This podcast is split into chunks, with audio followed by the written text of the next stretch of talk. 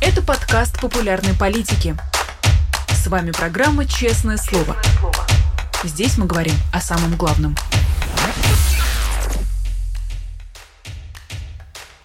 семнадцать часов в Москве. Вы смотрите «Честное слово» на канале «Популярная политика». Меня зовут Ирина Алиман, и я призываю всех наших зрителей ставить лайки, писать комментарии в чате, задавать платные вопросы через суперчат и поддерживать нас на Патреоне. Об этом напомню чуть позже, но прямо сейчас перейдем к беседе с нашим сегодняшним гостем. У нас сегодня на связи советник главы Офиса президента Украины Михаил Подоляк. Михаил, добрый день. Добрый-добрый. Михаил, большая радость и большая честь сегодня с вами беседовать. Мне кажется, мы с вами еще ни разу не общались в таком формате, в формате «Честного слова». И, наверное, правильнее было бы начать с того, что сейчас семнадцать часов в Москве и семнадцать часов в Киеве. Это было бы в данном случае справедливо и уместнее. Но начну я при этом с буквально пары новостных заголовков, процитирую вам их. Во-первых, увидела о том, что российские зет-блогеры сообщили об активном наступлении ВСУ в Запорожской области. Ну, как говорится, других новостных спикеров у нас для вас нет, к сожалению. Ну а Кремль по-прежнему не комментирует последствия удара по штабу Черноморского флота в Севастополе. Вы часто говорите о природе войны. И вот если природа войны остается неизменной, то как вы сейчас оцениваете спустя девятнадцать месяцев войны характер боевых действий? Война имеет и сегодня, после девятнадцати месяцев войны, высокую интенсивность. Ну, то есть боевые действия чрезвычайно масштабные. Они идут на множестве направлений, и в рамках боевых действий задействованы десятки тысяч людей по обе стороны линии фронта как таковой. То, что природа войны в принципе определяет ту ненависть, в которой сегодня идут боевые действия, то есть нету затихания, да? Наоборот, ненависть разрастается, то есть с точки зрения Украины, безусловно, это не ненависть разрушительного толка, это э, желание защититься от агрессии. С точки зрения э, российского солдата, безусловно, он пришел просто убивать, потому что такая возможность легально ему предоставлена. И это, еще раз подчеркиваю, не утихает, то есть интенсивность на этом этапе войны точно такая же высокая, как была где-то в середине или там, после двух третей э, начала полномасштабного вторжения. Что касается сообщений об увеличении э, интенсивности боев конкретно на запорожском э, направлении, ну, у нас они идут порядка трех с половиной четырех месяцев уже, на, в том числе и запорожском направлении. Они достаточно э, объемные действия боевые. Просто мне тут нравится другое. Мне нравится заявление э, субъекта Путина и субъекта Шойгу, которые контрнаступление уже там десятый раз, по-моему, останавливают, да, в полном объеме. И, соответственно, никак, никак они уже не воюют, а все под контролем держат. И каким образом вы оцениваете, точнее, как именно вы оцениваете нынешнее поведение российской власти, ну, по крайней мере, то, что себя называет властью, Владимира Путина и его главнокомандующего Шойгу, о том, что вообще происходит на фронте? То есть, на ваш взгляд, тот факт, что они все время останавливают украинское наступление, либо отказываются что-либо комментировать, о чем свидетельствует? О том, что они уже наконец-то поняли, во что они втянули Россию, завязав эту войну, ее полномасштабное начало вторжения, собственно, в начале прошлого года? Или это просто их классическая тактика на протяжении последнего времени? А, у вас очень хорошая иллюзия по поводу того, что российское руководство, нынешнее руководство умеет думать и умеет анализировать. Это, к сожалению, не так. К сожалению, собственно, для России не так. Безусловно, и, собственно, Путин, и, безусловно, Шойгу, они не находятся в реальной картине событий, то есть они ее не понимают, они ее не оценивают надлежащим образом. Ну, безусловно, Шойгу, конечно же, имеет больше доступа к информации, нежели Путин, но, тем не менее, Шойгу в силу там, определенных специфических, психологических особенностей тоже не понимает, как эта картинка выглядит. То есть если ему напрямую не говорят, что мы здесь, здесь, например, проигрываем, или здесь, здесь у нас там дефициты такие возникли, здесь, здесь у нас не хватает ресурса. Вот если ему это прямо не говорят, то, соответственно, он считает, что стрелочки на карте нарисованы в его пользу всегда. Что касается Путина, нет, нет у него переосмысления диспозиции, с которой начинало это полномасштабное вторжение. Безусловно, он придерживается той же концепции, что раз уже начал, то нужно продолжить. Безусловно, он придерживается концепции, что поскольку он воюет не с Украиной, а воюет со всем миром, и поэтому немножко тяжелее, чем он себе это представлял. Безусловно, он вначале представлял Украину как страну, которая не будет защищаться. Ну, действительно, у него было такое иллюзорное представление, что здесь все просто ждут такого субъекта, как Путин, все хотят присоединиться к Российской Федерации, ну, то есть все хотят стать Беларусь два ноль, марионеточным государством, и, соответственно, это будет сделать очень просто. Он от этой идеи не отказался, но она теперь, знаете, как изменилась. То есть если в начале вторжения он думал, тут небольшая будет прогулка увеселительного толка, и мы там через несколько дней будем ходить по Крещатику парадами, но при этом проведем какую-то иллюстрацию, проведем какую-то чистку, ну, уберем какое-то количество людей, то сейчас он, безусловно, точно так же хочет подчинить себе Украину, но при этом понимает, что эту страну нужно будет максимально жестко разорить, разрушить не только инфраструктуру, но и, соответственно, вот эти чистки небольшие, на самом деле он готов проводить их максимально объемные. Но это не отменяет главной диспозиции Путина, то есть для него принципиально важно эту войну не проиграть. Не проиграть во всех смыслах этого слова, то есть остаться на части оккупированной территории хотя бы, снизив при этом интенсивность огня, остаться при этом единым правителем России, не пойти на какое-то политическое обновление внутри страны, остаться глобальным игроком, а если он проиграет, понятно, что он не будет не то что игроком глобальным, он вообще не будет игроком и так далее. То есть это абсолютно точно говорит о том, что Путин не меняет своей позиции, он не заинтересован в окончании войны, он не заинтересован в изменении подходов, в каком-то там сценарии Б, Д, С и так далее и тому подобное. Вы понимаете, в какой момент Украина стала идеей фикс для Владимира Путина? Есть несколько каких-то вот временных отсечек, когда это могло произойти, например, две тысячи четвёртый год, выборы президента Украины и, собственно, последовавшая оранжевая революция, может быть, война, закончившаяся на тот момент успехом для России, пятидневная война в Грузии, может быть, какой-то еще момент. В какой момент все началось? Вы очень точно подметили две тысячи четвёртый — две тысячи пятый, но это не момент осознания, что нужно уничтожить Украину, это момент испуга, максимально объемного испуга, конкретно потому что Путину казалось, когда он заходил в двухтысячном году, что у него была такая достаточно простая задача, простая задача взять под контроль Россию, ну и, соответственно, никто не будет сопротивляться, особенно из стран бывшего СССР. И вот он в две тысячи четвёртом — две тысячи пятом, вернее, в две тысячи пятом, когда уже, собственно, была оранжевая революция, вот он испытал страх, что все, что процессы могут им не контролироваться, и они могут быть необратимыми. А, на мой взгляд, решение об изменении, фундаментальном изменении внешнего дискурса или внешней политики Российской Федерации он принял, вы помните, на Мюнхенской конференции. Да? Ну, то есть, вернее, он обозначил тогда это публично, о том, что э, Путин претендует на роль, э, скажем так, второго элемента в дихотомической структуре, да, где есть один центр, это Соединенные Штаты, есть второй центр, это Российская Федерация. Они должны между собой конкурировать, достаточно жестко конкурировать и иметь э, те или иные регионы, или даже, я бы сказал, ареалы э, подконтрольные, да, ну, то есть ареалы, а, а, ареалы влияния. И вот в этот момент он это обозначил на Мюнхенской конференции, и да, проба пера — это две тысячи восьмой уже э, пятидневная грузинская война, когда было понятно, что европейские страны не будут активно вписываться в концепцию защиты, там, допустим, демократических ценностей. Они будут относиться к тому, что делает Путин, с большим страхом, с таким иррациональным даже страхом. Мы это с вами в две тысячи восьмом видели, особенно после работы комиссии Тальявини, напомню, которая сказала, что чуть ли не Грузия напала на Россию, поэтому, безусловно, пять дней наказания — это была справедливая цена для Грузии и так далее. И в две тысячи четырнадцатом году, когда Путин впервые зашел так себе в момент уже революции другой в Украине, он зашел сюда со стороны спины, скажем так, захватил полуостров Крым, захватил плацдарменное решение, получил на Донбассе. Опять же, он тогда не схлестнулся, так как сегодня, с полноценными украинскими вооруженными силами, они тогда только структурировались. Ну, вернее, вот тот политический процесс, который проходил в Украине, не позволил быстро перестроить э, э, страну на отражение внешней экспансии.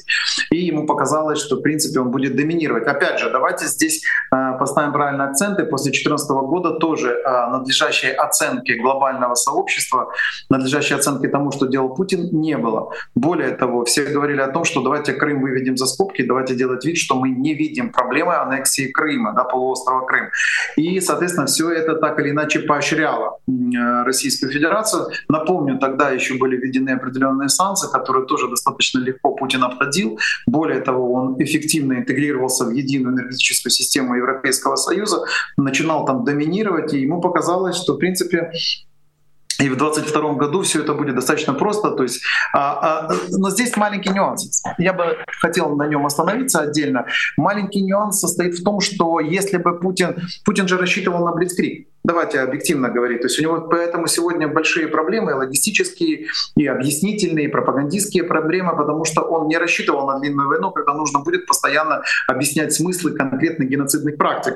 Он рассчитывал на очень короткую войну, на очень большой, на конкретный блицкриг, который бы ввел в шок западные элиты, но за вот этот блицкриг они бы не успели существенно разорвать отношения с Россией, то есть на какое-то время это была бы пауза, такая заморозка, но очень короткое время, а дальше постепенно, взяв под контроль Украину, опять же, показав в рамках пропагандистских программ, показав, что здесь в Украине был какой-то там людоедский режим, ну, миф, конечно, безусловно, тот, который он там транслировал через пропаганду в течение первых месяцев войны, вот он показал бы, что здесь был людоедский режим, то есть, грубо говоря, работал бы системно с западными общественными или там политическими, скорее, элитами, сказал, что у нас не было выбора, кроме как вот этот людоедский режим в Украине убрать, давайте все-таки теперь садиться за стол переговоров, обсуждать, как мы дальше существуем, и эти бы санкции постепенно бы отменялись. То есть у него был расчет именно на вот этот скоростной проход, вот эта тяжелая, тяжелая составляющая под названием вторжение полномасштабное. Если бы он такой был, то, соответственно, Россия бы сегодня не имела никаких проблем в отношении к западным элитам, потому что они бы были шокированы, потом испуганы, а потом приняли бы как должное версию Путина. Сейчас это невозможно. Но, тем не менее, Путин в любом случае считает, что выходить из войны на условиях не проигрыша Украины он не имеет права. Как вы объясняете себе тот факт, что западный мир буквально потворствовал имперским амбициям Путина и как минимум не мешал ему пытаться реализовывать их все эти годы, ну, буквально вплоть до начала прошлого года? Я бы не сказал, что потворствовал. Давайте разделим, потому что западный мир, он многогранен, сложен. Это же не какой-то там субъект, который принимает единоличное решение. Это множество разных интересов. Кто-то был интегрирован в бизнес-схемы, в которых присутствовали российские интересы.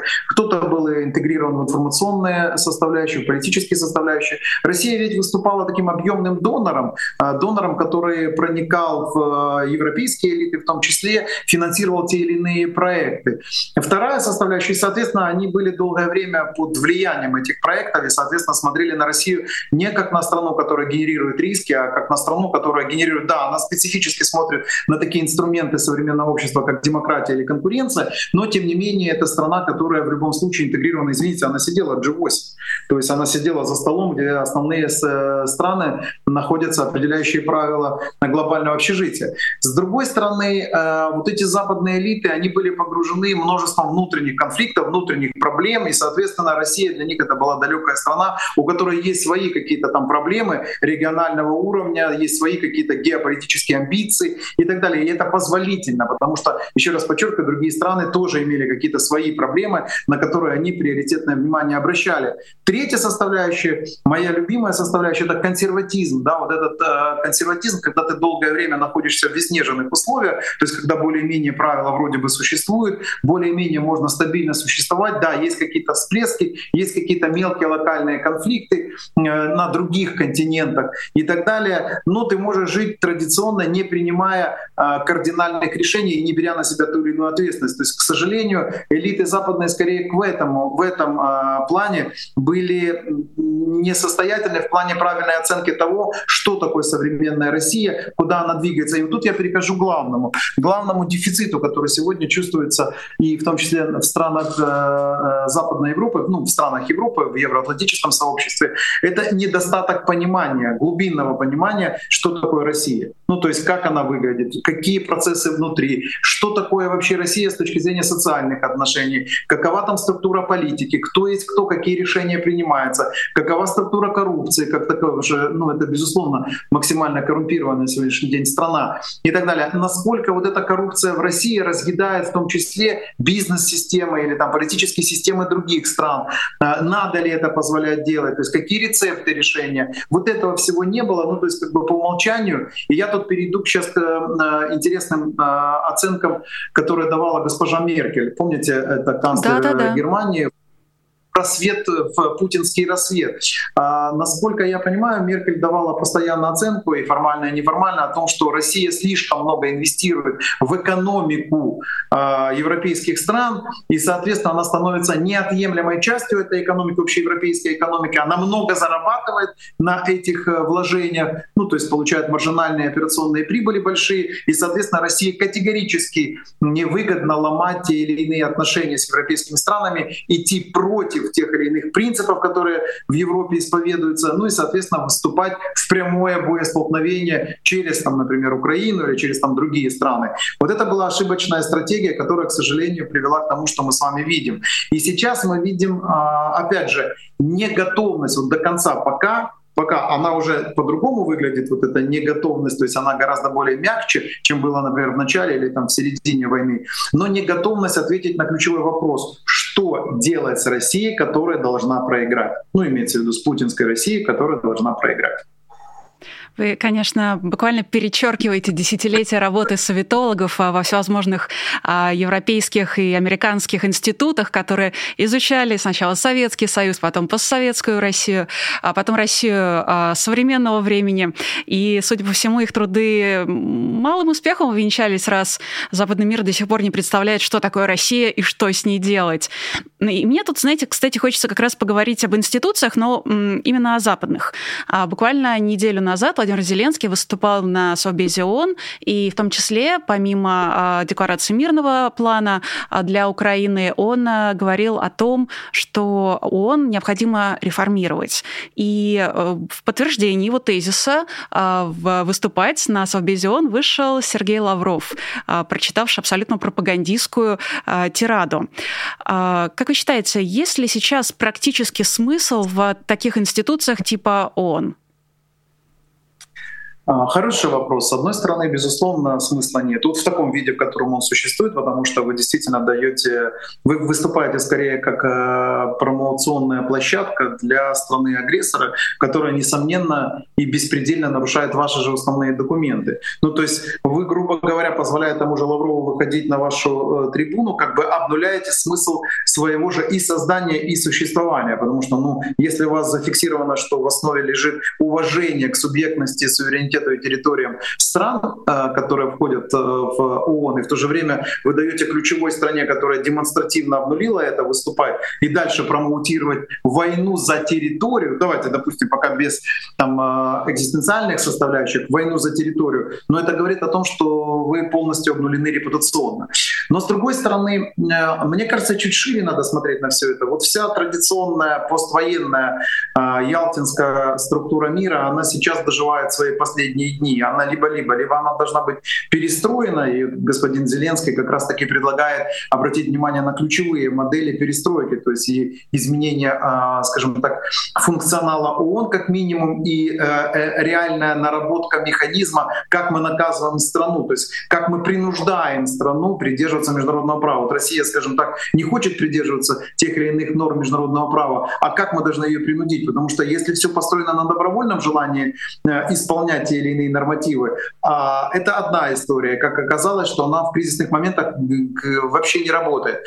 Например, избавить, вторая составляющая, это избавить Россию от ключевого инструмента давления на третьи страны. Не те, которые непосредственно принимают участие в конфликте и так далее, или те, которые поддерживают, например, Украину, а, например, на третьи страны, которые могли бы занимать более проукраинскую позицию, но право вето позволяет на них оказывать существенное влияние. Вот президент Зеленский говорит о том, что давайте думать об этом формате, как это должно все выглядеть. Но я вернусь на полшага назад. Для меня важно, чтобы мы сейчас осознали, что вот в таком виде глобальная система безопасности вообще не работает. И многие глобальные институты не работают. Они традиционно идут инерционно, да, то есть по инерции идут к какому-то своему Ну, вернее, они существуют ради движения. Не ради решения, а ради движения. То есть вот международные институты сегодня доказательно существуют только для того, чтобы воспроизводить сам процесс воспроизводства. То есть мы о чем-то говорим, мы проводим какой-то саммит, мы делаем какую-то резолюцию, которая важна сама по себе в рамках движения. Сегодня саммит, завтра саммит, послезавтра еще саммит, потом резолюция, резолюция, резолюция. Не важен результат. То есть эти институции не заточены на получение конкретного результата, а заточены только на движение. И, соответственно, понятно, что как, э, в мирное время, ну, скажем так, когда более-менее стабильное время, это э, как-то еще проходит, но во время возникновения глобальных кризисов оказывается, что, в принципе, эти институты идут совершенно параллельной дорогой, не влияя ни на процессы, не определяя динамику процессов, не определяя, там, скажем так, календарные планы, когда эти процессы могут быть взяты под контроль международным сообществом. Поэтому, конечно, необходимо будет все это реформировать. Как именно? Ну, давайте будем смотреть и давайте будем вести уже дискуссии об этом. Давайте, как раз хочу вам это предложить и сделать полшага вперед и поговорить о том, как именно будет выглядеть вот эта мировая перестройка, в том числе институциональная перестройка по отношению к, ну, вот России в частности. Что необходимо сделать, чтобы в будущем не допустить повторной угрозы со стороны России, исключить ее из всех мировых процессов, выработать какие-то инструменты для принуждения к миру. Кстати, принуждению к миру Россия называла как раз ту самую пятидневную войну в Грузии. Так что это весьма специфическое определение. Какие-то другие варианты, возможно? Война как принуждение к миру, агрессивная война на территории суверенного государства как принуждение к миру, это, конечно, сильное. Это уже что-то орвеловское такое, да, война — это мир. две тысячи восьмой а, год, они ну... уже тогда это использовали. Я, я понимаю, я просто говорю, что это абсолютно конкретно вписывается в концепцию современной российской государственности. Да я пока не готов сказать, какие механизмы нужно разрабатывать, потому что это ведь не только России касается. Да, у нас есть еще целый ряд стран, которые периодически пробуют на вкус международное право. Да? Ну, то есть я так с иронией говорю, то есть ломают международное право, пытаясь обойти санкции, например, та же Северная Корея, пытаясь обойти ограничения, пытаясь, собственно, развивать те или иные производства, угрожать миру, провоцировать локальные там, или, ну, по крайней мере, региональные конфликты и так далее. И на самом деле институты должны иметь, еще раз подчеркиваю, инструменты принуждения к выполнению тех или иных норм международного права.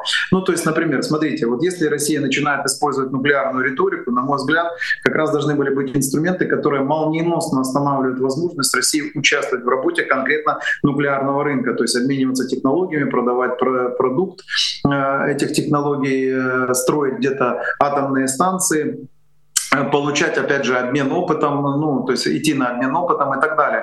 Должны быть заблокированы возможности России работать с ядерными технологиями и так далее. Ну, то есть надо, ну, не только России, если мы говорим, там, иранская, например, ядерная программа, то вот, как оказывается, санкции не, не совсем действенны, потому что Иран сегодня говорит о том, что он готов обогащать уран до шестьдесят процентов, ну, и практически дальше он уже, там, будет готов производить как минимум грязные бомбы. Ну, я уже не говорю о том, что эта дорога всегда в одну сторону, рано или поздно Иран получит то, что хочет получить, и так далее. То есть, если мы, например, говорим об экоциде, который Россия применяет в Украине как один из способов, как одну из практик ведения войны, значит, это должны быть существенные ограничения по присутствию России в тех или иных международных институтах данной тематики. Да? Ну, то есть, мне кажется, что должны быть инструменты, которые будут резко отсекать Россию от конкретных отраслевых рынков. Или, может быть, более жесткий инструмент. Если идет системное нарушение тех или иных норм международного права, то, возможно, какие-то промежуточные э, юридические статусы для страны. Ну, например, не страна-террорист, да, сразу. Мы сейчас не говорим э, Россия, мы говорим о нескольких юридических статусах, которые тогда не надо заморачиваться, например, применением там, санкционных пакетов, э, которые там, страна любая может придерживаться этого э, санкционного пакета, может не придерживаться, а, например, юридическое определение страны, которое резко ограничивает ее возможности там, торговать, в том числе в частном секторе, очень важно понять, да, потому что одно дело государство, государство придерживается санкций, а другое дело частная компания этого государства в любом случае может в обход санкций спокойно торговать со страной типа Российской Федерации. Так вот, юридические статусы, которые могут ограничивать, существенно ограничивать ведения бизнесов или ведения торговли со страной-агрессором. И в то же время, если та же частная компания получит возможность что-то продавать в России, на нее должны быть наложены, несомненно, жесткие обременительные санкции, включая финансовые, наложенные финансовые аресты и так далее. То есть инструментов может быть много. На мой взгляд, как раз и нужна вот эта дискуссия по поводу того, что просто резолюция на Генассамблее ООН, даже если там проголосовало сто тридцать или сто сорок стран, это недостаточно, чтобы остановить, когда страна заходит вот в такое состояние, как Российская Федерация сегодня. Ну, мне кажется, что вы абсолютно правы, Лавров, который выходит, читает абсолютно банальные какие-то вещи о том, что, знаете, это не мы напали, это на нас напали, а мы просто убиваем граждан Украины, потому что на нас напали. Но и вы потом после этого принимаете резолюцию, осуждающую действия России в Украине, и... Это как должно изменить модель поведения России в Украине? Да никак. Ну и, соответственно, еще к одному важному инструменту, который тоже нужно переосмыслить, это миротворческие контингенты. Помните, да, голубые там, или белые каски и так далее. То есть все-таки мне кажется, что необходимо, вот если мы говорим о принуждении к миру, ну то есть к миру в полноценном в смысле этого слова, если страна-агрессор заходит на чужую территорию, то, возможно, консолидированный военный ответ на такие действия страны-агрессора. А какой инструментарий возможен в случае, если, будем говорить конкретно о России, в России происходит смена власти с последующей демократизацией, выплачиваются репарации, и в целом Россия пытается восстановить себя и восстановиться вообще в целом в мире. Я думаю, что этот вопрос, возможно, немножечко похож на те вопросы, которые задавали Владимиру Зеленскому полтора года назад, о том, как он будет относиться, как он сейчас относится к россиянам, и как он потом будет относиться к россиянам. Но это вопрос скорее шире. Это вопрос о том, как выстраивать отношения со страной, которая никуда с карты не денется.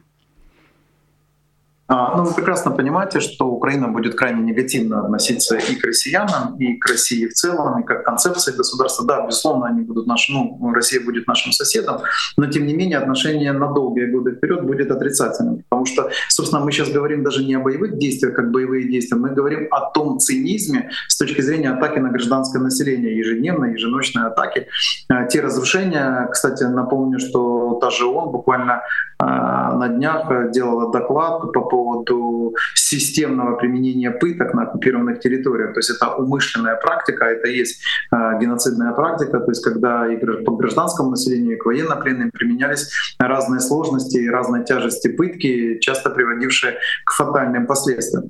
Ну, то есть, соответственно, понятно, что Россия зашла в Украину не с политическими даже точками зрения, да, не с вот этими всеми демилитаризацией, денацификацией, а зашла исходя из внутренней потребности нас уничтожить. И, конечно же, это будет иметь тяжелые и длительные, и исторические, и временные последствия. Я хочу, чтобы вы это понимали. Да? Это не то, что мы здесь эмоционально говорим. Давайте рационально говорить, прагматично говорить. К сожалению, для России, безусловно, Украина будет на долгие годы или там, десятилетия испытывать крайне негативное отношение по отношению к российской государственности как таковой.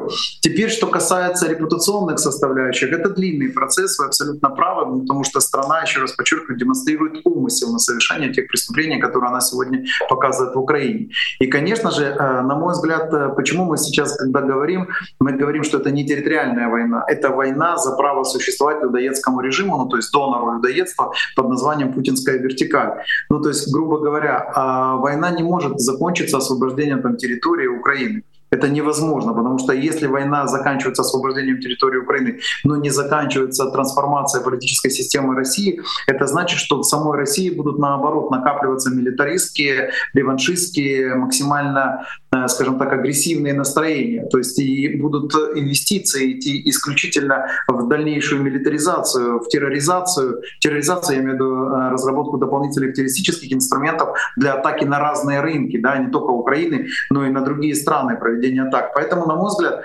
логика процесса какова сегодня? То есть обвал, обвал линии фронта, бегство российской армии, после этого обязательный необратимый процесс, то, что запустил Пригожин и не было закончено, обратимый процесс, необратимый процесс внутренней трансформации, когда путинская элита будет, ну, будет растворяться, да, кто-то физически будет растворяться, я имею в виду, там, мы его не найдем, кто-то будет э, найден, э, и юридически осужден там, и так далее и тому подобное. Дальше слабая демократия, дальше выборный процесс обязательный, да, конкурентный выборный процесс, дальше внутренние процессы, тяжелые процессы, но это ваши процессы внутреннего покаяния, это нужно будет найти формулу, потому что, исследуя сейчас природу российского общества, я вижу до сих пор, после девятнадцати месяцев войны, готовность оправдывать геноцидные практики Путина, ну то есть, грубо говоря, путинской вертикали в Украине.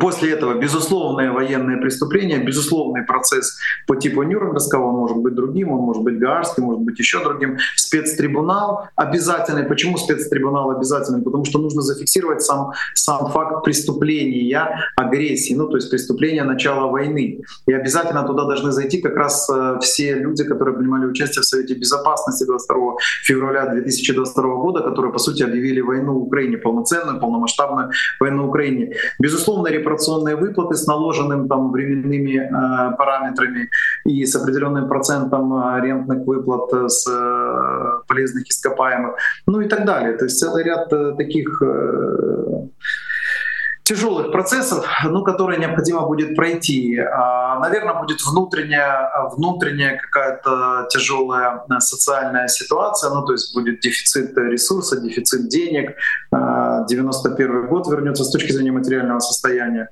Ну, наверное, так.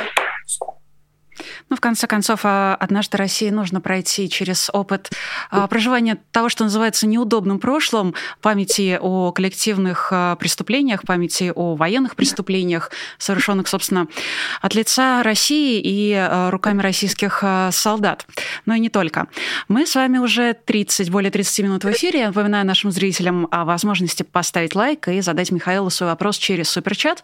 А в оставшееся время пока поговорим о, если вы не против пропаганды. Я видела ваш сегодняшний пост. Вы писали, в том числе у себя в Телеграме, о том, что вместо заголовков о военных успехах Украины, о том, что Украина сломала небо над Крымом, в заголовках новостей вы видите в основном другие совершенно тезисы о том, что Запад устал от Украины, Запад давит на Украину, Запад не верит в Украину. Это я буквально цитирую ваш Телеграм-канал. Почему это происходит, как вы считаете? Это является частью российской пропаганды, частью международной пропаганды, возможно, или что это такое? А, сейчас я перейду к этому маятнику, да? Я вот, вы хорошую тему затронули. Внутри общества нужно разговаривать о том, чтобы осознать вину, коллективную вину за то, что делает сегодня Россия в Украине. А это тяжело. Ну, очень тяжело людям признавать за собой вину. Ну, то есть, как бы сказать, да, это мы. В то... Смотрите, до сих пор я слышу о том, что если бы вы не бомбили Донбасс восемь лет, у меня вопрос, а как вы оказались на Донбассе? До две тысячи четырнадцатого года там не было никаких бомбежек, там инвестиций было много. Там был один из лучших тех же стадионов под чемпионат Европы по футболу был построен именно в Донецке. А как вы там оказались? Почему вдруг Донбасс стал зоной боевых действий? Как вы оказались в Крыму? Вот э, и причины, и следствия нужно осознать. Причина — это экспансионизм России, который был всегда присущ мало, э, скажем так, грамотному, малообразованному путинскому э, режиму. То есть этот режим, который вместо, э, скажем так, инвестиций в технологический прорыв в собственной стране, в повышение конкурентности на внешних рынках, в повышение комфортизации жизни внутри России, он э, пошел по самому примитивному пути. А давайте-ка мы будем продавать концепцию великой России, которая может любого поставить на колени. И, соответственно, это понравилось. Вот здесь будет тяжелое. Это надо будет признать чувство не просто вины за сделанное, но и признать, что ты как-то поощрял это. Тебе хотелось жить в нищете, но быть великим. И компенсировать свою нищету тем, что нас будут везде бояться. Это тяжелый процесс переосмысления. Мне кажется, что вам этот диалог будет вести крайне сложно, но его нужно вести. Потому что просто э, просто сказать: да, мы поняли, это Путин там что-то делал, а мы тут как бы просто верили ему, а на самом деле все было по-другому. Если бы мы знали, что в Донбассе это мы зашли туда в две тысячи четырнадцатом году, весной две тысячи четырнадцатого года, то, наверное, мы бы по-другому относились. И поэтому надо будет к этому ну, как-то подходить и вести какую-то внутреннюю тяжелую дискуссию. Это хорошая будет дискуссия, тяжелая, но хорошая. Теперь, что касается пропаганды. Да нет, я на это смотрю чуть иначе. Да, заголовки, конечно, несколько э, странные сегодня, но я это всегда называю эффектом маятника. Да? Ну, то есть вот как долгое время был вот этот вау-эффект с негативным, позитивным э, коннотациями. Э, с негативным — это то, что война — это страшно. А с позитивным то, что в этой войне Украина стоит, Украина сражается против той страны, которую еще вчера все боялись. Ну и, соответственно, описывался героизм Украины, описывалась вот эта невероятная история, когда Давид противостоит Голиафу, и, соответственно, какое-то время это все полностью, тотально доминировало на медийных площадках, на глобальных медийных площадках. Дальше возникает эффект маятника, то есть интерес постоянно говорит об одном и том же, утихает, и появляется желание получить хейт-эффект, да, то есть с необычной стороны посмотреть на войну, что-то раскопать, поиграться в теории заговора, где-то добавить конспирологию. Это, это неплохо, нехорошо, это для поддержания интереса всегда присутствует в какой-то момент. И, соответственно, сейчас маятник в этой стороне. Участвует ли в этом российская пропаганда? Частично да. То есть есть определенные сети, которые, опять же, в первые месяцы войны были подавлены, ну то есть все были шокированы, на напуганы, говорили достаточно прямолинейно, быстро сами себя разоблачали, никто не слушал вот эту такую достаточно примитивную а, российскую пропаганду. Сейчас работается тоньше. Сейчас Россия а, с точки зрения... Я не беру вот это федеральные каналы, да, потому что они как были примитивными, так они остались, и, и это хорошо. Пусть они продолжают так себе работать, это скорее такой мем-каналы и так далее. А вот что касается внешних рынков, да, они смотрят, где какие усталости появляются, где какие-то кризисные точки, и они в эти точки заходят, Россия имеется в виду, и не напрямую, там, да, говорят, а ну напишите, что Украина должна проиграть войну. Нет, а просто дают там инсайдеров каких-то, в том числе анонимных инсайдеров, дают возможность взять какие-то комментарии у экспертов, которые не отличались пророссийскостью до полномасштабного вторжения. Начинают подогревать вот этот скептицизм, да, ну то есть усталость само по себе, вот психологическое свойство человека иногда утомляться от однотипных, однотипных процессов. И вот это сегодня несколько доминирует. Дальше, смотрите, как дальше будет. Дальше маятник пойдет в ту же сторону, про украинскую сторону, несомненно. Почему? Для этого необходимо несколько эффективных, эффектных, эффективных действий сейчас по линии фронта, а эффектных действий, таких масштабных эффектных действий, и, соответственно, все будут опять возвращаться к вот этому вау-позитиву. Ну, смотрите, что Украина делает, и дальше мы с вами будем видеть отличные заголовки по поводу того, что Россия переходит к процессу внутреннего обновления, внутреннего элитного обновления. Но пока что осталось, как мне кажется, это еще один инструмент пропаганды, еще один из инструментов в войне. И я замечу, что даже мои коллеги-журналисты, которые буквально годами специализировались на том, что разоблачали пропаганду, разоблачали фейк-ньюс, есть такая отрасль в российской журналистике, разоблачать то, что говорят на госканалах. Даже они говорили о том, что недооценивали значение пропаганды до начала полномасштабного вторжения. И даже они, люди, которые постоянно это слушали и опровергали, говорили о том, что ну, не думали, что это так повлияет на всех российских, там, не всех, конечно, но на многих российских зрителей и слушателей. Оказалось, что пропаганда буквально убивает. Хороший тезис, но вы знаете, если человек не готов потреблять, да, вот примитивно, то есть если человек не обладает критическим мышлением, то, конечно же, Конечно же, он будет легко подвергнут влиянию пропаганды, пропагандистского продукта, тем более, если он примитивен. Российская пропаганда построена на крайнем примитивизме. Но меня здесь потрясает другое. Меня здесь больше потрясает, что в эту пропаганду искренне верит тот же Путин и его вертикаль. Они влюблены буквально в собственную пропаганду, не понимают, что это пропаганда, а не реальный мир и так далее. И вот это играет, знаете, такое как бы э, дальше само себя догоняет. Ну то есть как бы подбадривает, дальше продолжать двигаться в этом, в этом направлении. Что касается с точки зрения российского сообщества, еще раз повторяю, вот я считаю, что работать контрпропаганда должна быть построена на качественном диалоге, то есть когда ты глубоко понимаешь проблематику, готов откровенно говорить на тяжелых, на тяжелые темы, брать на себя ту или иную ответственность, готов дискутировать и так далее. И, соответственно, проблема российского общества, что оно захотело заснуть. Ну, то есть оно не захотело разбираться в своих там болезненных проявлениях, не захотело а, отвечать, а почему мы избавились, например, от свободы слова как таковой, а почему мы не хотим иметь относительно конкурентные свободные выборы. А, и, соответственно, оно отказалось задавать правильные вопросы. А государству только и нужно всегда, когда общество отказывается в какой-то момент задавать правильные вопросы, копаться, рефлексировать, разбираться в том, что такое его нутро, что такое я, общественное коллективное, коллективное «я», чем оно живет, как оно хочет дальше жить. И, соответственно, государство говорит, ну не хотите об этом разговаривать, тогда давайте мы вам будем готовые рецепты давать. И человек, который был загружен множеством там, бытовых проблематик, да, ну таких ситуативных проблематик, карьерных проблематик или наоборот не карьерных, там, а, а, ростом популярности в социальных сетях своих и так далее, он не задавал глубинные вопросы. И вот всегда, когда внутри государства перестает общество задавать государству, смотрите, государство как институту, общество как институту, институт перестает задавать фундаментальные вопросы, зачем вы это делаете, почему вы хотите, чтобы мы были ограничены в этом праве, какие риски это ограничение несет и какие, наоборот, позитивы это ограничение несет. Вот как только общество перестает такую дискуссию вести с государством, все, можно считать, что в какой-то момент государство превратится вырожденческая, в классическое авторитарное, с деспотийными проявлениями, и, соответственно, это приведет к тому или иному фаталитету. Ну, то есть, грубо говоря, либо внешняя война, либо внутренняя война, либо революция и так далее. Украина тоже это проживала, когда у нас периодически у государства,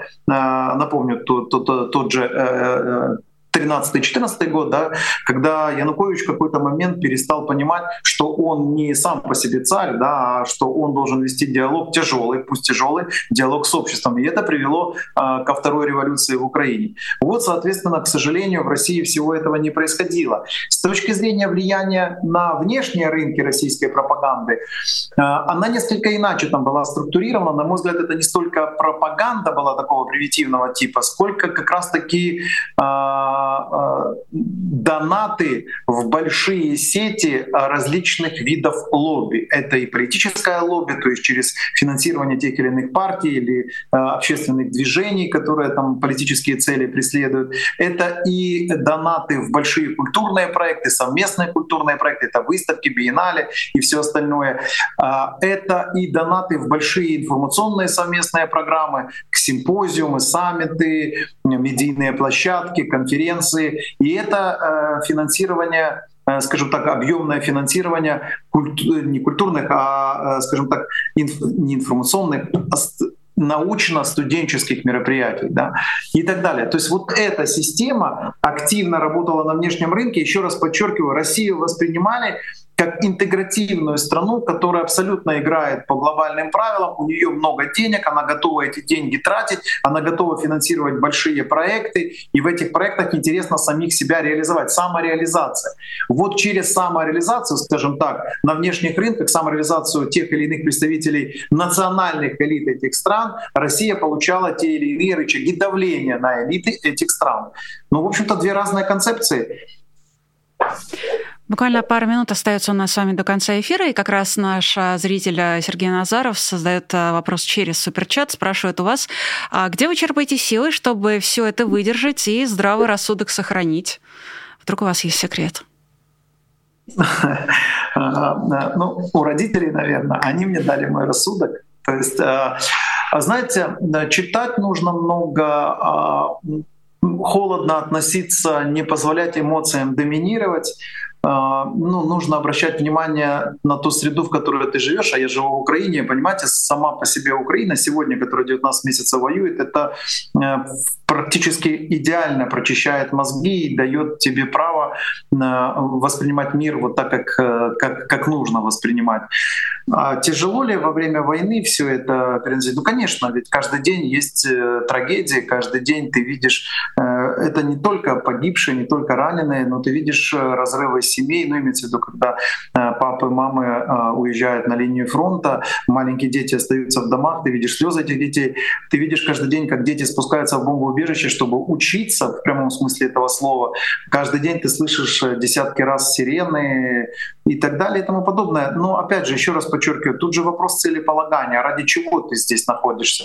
То есть что ты должен сделать? Я считаю, что нужно с холодным рассудком до конца войны объяснять природу войны, да, ну то есть потому что и при этом делать это неоднократно, многократно повторяя прописные, банальные даже истины. Я, к сожалению, себя очень часто ловлю, что мне приходится повторять очень банальные истины, которые мне казались, что они должны быть заложены в человека, опять же, его детством, его юностью, его семьей, его окружением, даже улицей, да, через которую он должен был пройти. Что черное это черное, белое это белое, а подонком быть нельзя. Но тем не менее это приходится объяснять. И вот это ощущение, что нужно до конца войны с холодным рассудком пройти, объясняя природу войны, ну и дает возможность работать. Я только пытаюсь понять, что чувствуете вы, что чувствуют остальные украинцы. Ну, то есть, безусловно, я никогда этого не пойму, потому что я не нахожусь на вашем месте, но я в любом случае должна выразить свое восхищение тем, как вся страна держится, тем, что вы продолжаете выходить в наш эфир, например, и к другим нашим российским коллегам. И да, проговаривать очевидные вещи, но порой вот эти самые очевидные вещи, они как раз-таки и нуждаются в том, чтобы лишний раз быть проговоренными и услышанными нами. Спасибо вам за это большое. Спасибо, что нашли время сегодня и уделили нам эти сорок пять минут в «Честном слове». Спасибо, Михаил. У нас на связи был советник главы Офиса президента Украины Михаил Подоляк. Еще была я, меня зовут Ирина Алиман. Были вы, те, кто посмотрели наш эфир в онлайне, и не все, я вижу, поставили лайк. А мы будем очень признательны, если вы его поставите. Ну и, конечно, напоминаю, что нас можно и нужно поддерживать на Патреоне. Для этого достаточно навести камеру своего смартфона на ку ар-код, который вы видите внизу своего экрана, выбрать «Честное слово» и начать его поддерживать. У нас, знаете, одно «Честное слово», у нас нет вот такого специально утренних новостей, вечерних новостей, у них там разные патроны наверняка. А у нас все патроны, мы их всех собираем воедино и показываем и в утреннем «Честном слове», и в вечернем «Честном слове», как вот только что показали на нашем экране. Совсем скоро начнется спецэфир, а я прощаюсь до следующих эфиров. Пока! Вы слушали подкаст «Популярные политики». Мы выходим на Apple Podcast, Google Podcast, Spotify и SoundCloud. А еще подписывайтесь на наш канал в YouTube.